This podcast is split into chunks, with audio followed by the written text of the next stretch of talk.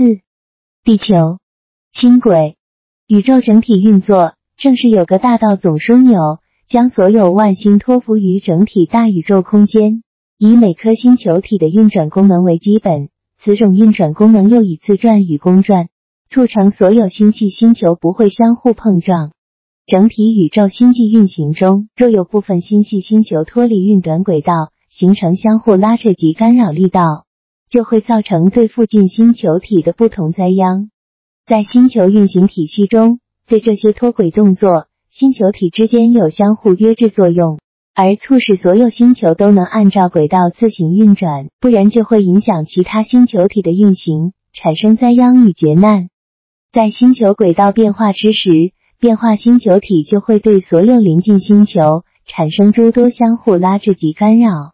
如果严重至碰撞之后，对万物苍生所居住星球体就会产生相当大的杀伤力。此种问题不仅是不续星球体，而且会累积附近所有星球体皆会遭殃。在星球碰撞之后，又会通过临近星球体的相互吸纳作用，形成新的星球体。地球诞生于六十四亿年前，地球的成长迄今已是第三元会。在第一元会、第二元会中发生过星球脱轨的情况。其实，在整体宇宙星际之中，这种情况是不断发生的，只是离地球太遥远了，人到世界感觉不到而已。地球的成长时期可划分为第一元会、第二元会和当今的第三元会，每一段时间都有脱轨的情况发生，也不只是地球脱轨而已，所有太阳系的星球皆是如此。当今科学家认为，地球形成于四十六亿年前。其实地球已经诞生六十四亿年了。四十六亿年前，地球第一元会时期前半段衍星元会是一个文明科技相当进化的世界，后半段赤龙元会所有科技文明更加发展，人心欲望膨胀，更加贪求无厌，将整个地球用十分残酷的方法爆破，从内部全部翻转过来，所有生存地球的万物皆遭其害。此种地球内部爆破翻转产生的破坏，比其他星球碰撞所产生的损害更加严重，也形成对附近星球相当可怕的灾劫。由内部直接爆破所产生的破坏，不是短暂时间就可以复原的。爆破之后形成一切重新开始，要很长很长时间才能再次演化万物苍生。在爆破之后形成整体地球重新演化万物苍生的过程。其中，人类可以验证的恐龙时代，正是距今有一亿五千万年时光。在此时空中，大部分地区是这样的，但有一小部分地区仍存有一部分灵性比较高的物种生活。虽然只有一小部分，但是有相当进化的科技文明。在恐龙时代，整体地球的开拓史又是一个崭新局面。对此种地球演化经历的长远岁月。与其他宇宙星系皆是相同。若没有遭受外来力量破坏之时，其内在科技都是比较文明进化的。然而，在一段时间之后，就会遭逢陨石的破坏。此种陨石若太多了，也就无法能抵挡得住了。与其他宇宙星球的碰撞是可以用科技手段来改变化解的。在第一元会演星元会中就已经呈现了，能将损及地球的陨石阻挡在外围。不让其进入地球当中，此种古代科学的演化进步早已经超过当今人类所明白的知识领域。能否应用第一元会或第二元会的科技文明，将这些陨石来推开或阻挡在地球外围？其实，这种科技就是一种四两拨千斤的力道，只要计算准确，就不会造成地球的损害及灾劫。正是应用一种计算公式。对所有在附近会侵损地球的陨石，应用科技文明的力量来加以推开或阻挡。能否应用科技文明，在星球外围形成很多保护层，建立对星球的保护功能？这是比较进化星球的基本。若是星球的科技不够文明，又遇到星球爆破后形成的陨石来摧残，也就无可奈何了。在整个地球过去所处的科技文明断层时期。皆是如此，经常遭受其他星球爆破后的陨石侵袭，让所有万物苍生生活在相当恐怖的环境之下。这不是天方夜谭，而是千真万确。所有比较落后的星球都是如此，必要迎头赶上才是。当今人类科技已经能应用的，必要用科技力量才能长保地球文明的进化成长。但当下科技上有所不足，所以经常会遭逢其他陨石的入侵，造成很多难以预料的破坏和灾难。必要一大段时光后，方能有科技文明进步，可以将所有侵损陨石推开或阻挡。地月的相互影响，在生存过程中。人们无法得知人世间为何会有一颗太阳、一颗太阴，这两者相互辅助着地球的一切作用，即是相互扶持，也是相互干扰。以潮汐来观，可知月尘对地球的相互吸纳、干扰作用。人类世界所有生存取向，也是受月尘盈亏影响，相互干扰着地球的一切作为。应在生存取向同时，如实面对人道世界的各种相互对待。太阳系的九大行星，地球的运行是同月尘相互交汇在一起的。此种相互交汇中，同时也有太阳光热对地球的照耀，形成每天日月各半。太阳是无时无刻都在光耀地球的，加以月尘的反射作用，让地球另一半也有光明。这种功能效益，对居住在地球的有情众生来说，又是一种相对的居住空间。一个星球体在光热照耀中，只能有一半光明体，另一半会呈现出幽暗不明，即是一种夜明的居住空间。此种夜明静止中，正是一种补充人类众生行动体能的原理。人体蕴含一种活动的能量，在日常生活中，所有能量消耗后，就需要通过休息加添弥补。如此，经由夜明来弥补能量体，只要好好睡一觉之后。就可弥补所消耗的能量体，在夜明中，既有一种对整体地球空间的静止净化作用，还可以弥补整个地球空间能量消耗，对所有万物苍生有很大的功用，让有情众生可以增加很大的能量，补充前日消耗的能量体。这种夜明净化功能，也是未来医学科技广泛应用的阴明物资促成的净化功能，对人类有很大帮助。如今。这种净化能量体渐渐已显露出来了，有情众生能否了知？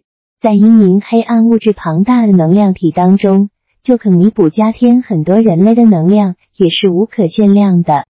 又为何有如此功能和相互作用？在第一元会中，原本无此月辰星相伴，那时候科技文明也就没有受到日辰、月辰两者相互交加而存有对待的局限，而有诸多创进的科技文明。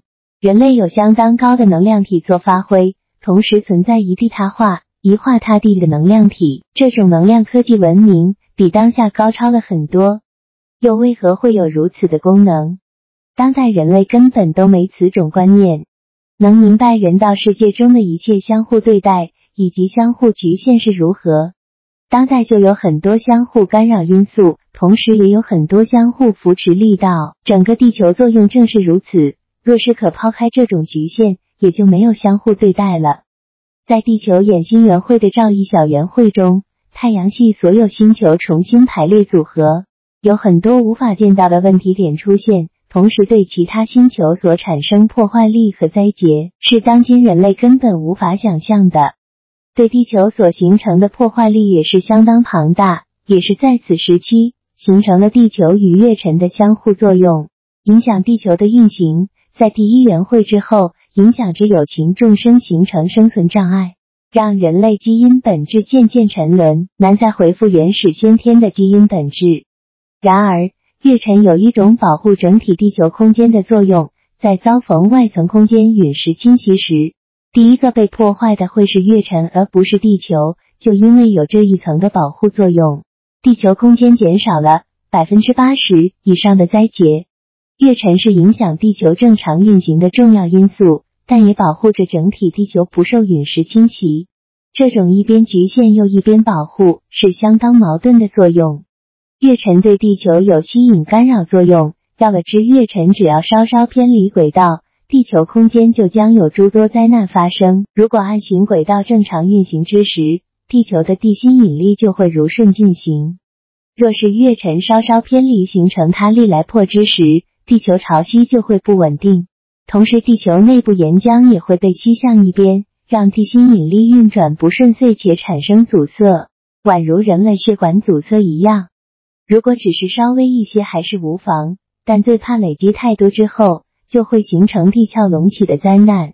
正是古言地牛翻身，此种地震灾殃太大，是相当恐怖的，对居住在该地区的有情众生就会有很大杀伤力。此时候，人类都会以为只是地壳散发压力的排气作用，其实这是一种地球遭逢月尘引力吸纳、地心引力运行不顺遂所导致的。这种吸纳引力是可观其来龙去脉的。以当下的地球科技文明，能得知月尘的运转方式是否正常，只要稍稍注意一下，就能明白在未来一二年内是否会有诸多灾难形成。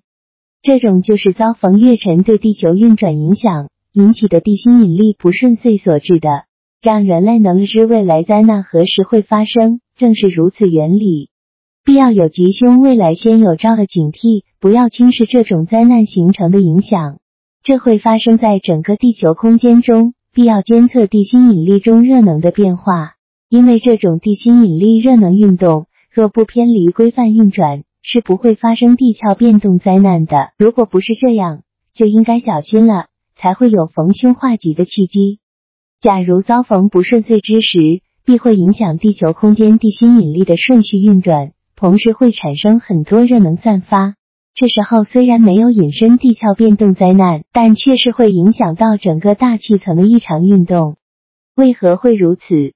若是地壳变动，是一种内部岩浆因不顺遂运转而产生的推挤，此种地心引力内部岩浆热能所散发，排放到大气层中，就会产生台风、飓风、龙卷风及地震。如果加上太阳光热，就会改变整个大气层的热能，引动海水受到大气层的引力，变成台风与飓风。这又是另一种相当残酷的杀伤力，也会造成很多灾难的发生。在整个大气层的能量体，若有太多热能散发不开之时，人类居住空间必会遭受很大的杀伤力。这就是地水火风加深人道生存灾劫的过程。大家认为如何？正是甚难了知的知识。地水火风平静时，方能有安适空间；太多或太少之时，都会影响人类的安适生活。必要如实了知月尘干扰地球的原理。正是经由地水火风的作用过程。若没有地水火风的平衡，人类的生活就不能安适，这就是人类的局限与悲哀，影响着人类生存的舒适安宁。地水火风的作用对有情众生，一边是杀伤力，一边是扶持力。月尘与地球的关系也是如此。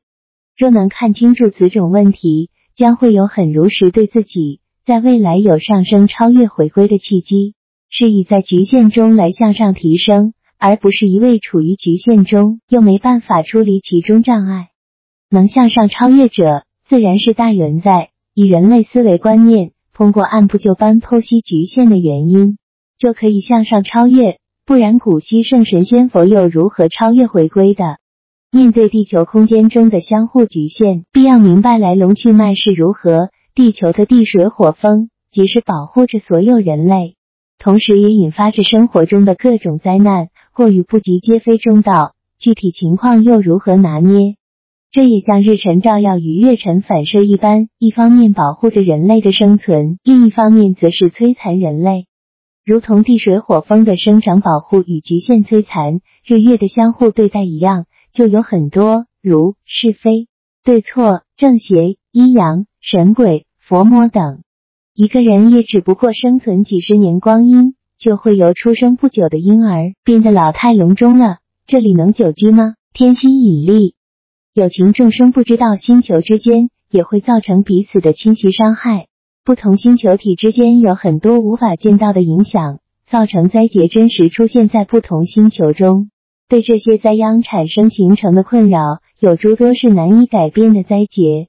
以地球为例，此种灾劫就是人类所了知的地壳变动灾难、气旋运动灾难，都会影响整体地球生存环境，也是很难防止的。其中，星系星球间的天心引力影响地心引力，形成地壳内部岩浆的剧烈活动，间接变化而成所有地球空间的巨大气旋，破坏力量更大。此种气旋会影响整个大地的气流，形成很大的灾殃。人类不了知，气旋经过烈日照耀之后，就有了相当大的影响力，形成比较大的灾劫，即当今所言的台风、飓风、龙卷风及地震灾劫所产生的破坏力都是相当大的。此类尚有很多，都会影响人类所有的生存取向，在生活过程中产生诸多不测。古云：“天有不测风云，人有旦夕祸福。”若以整体地球空间看待气旋，也是受到地心引力所影响而至，会对人类造成难以弥补的灾难。而形成这些灾难的原因，必要了知是在地球运行的同时，会受到天心引力影响到地心引力。而现在人类是很难以发现天心引力的。当今科学能印证的，只有地心引力而已。根本不了知每一颗星球体都会受到无形的天心引力，各星体之间的影响是由所有星球体不同气旋所产生。对于其中星系星球的排列，一般人会以为只是天文奇观，但却不了知每一次星球体所排列都会形成星球体之间相互拉扯的力道，同时会间接影响每一颗排列星球体的内部能量。此种不同星球间相互排斥与拉扯的现象，正是当今人类所不明白的自然规律。对这种问题，人类根本都没有概念，也无法印证此种问题根源。此种古天文学与当代人类生存取向有很大不同。这种天文学理观念必会在未来时代，经由外星界将二百余万位高科技人才研究后，才能得知整个太阳星系所有星球体是如何运作的。通过外星界将作用，就能具有如此文明。这是在人类科技研究同时，必要有追溯整体地球的演化过程这种观念。不要执着于当今科技所印证的四十六亿年，其中就与真实时间相差了十八亿年，甚且还要针对整个太阳星系的所有起源，能用明白的契机才是正确。这是当今科学印证的盲点。人类所有良善因缘的成长。必要如实追溯到整体地球的起源，了解太阳系星球间有相互依持和不同时空的运行轨道，对人类思想观念就能有很大提升，造就未来科技文明，能够将古天文学、古科技学再次应用于当今时代，才会有良多受益。人类科技当下仍是相当肤浅，只是刚起头而已。欲窥视整体宇宙奥秘，还要经历很大努力，才能带给人类福祉。及无穷尽的受益。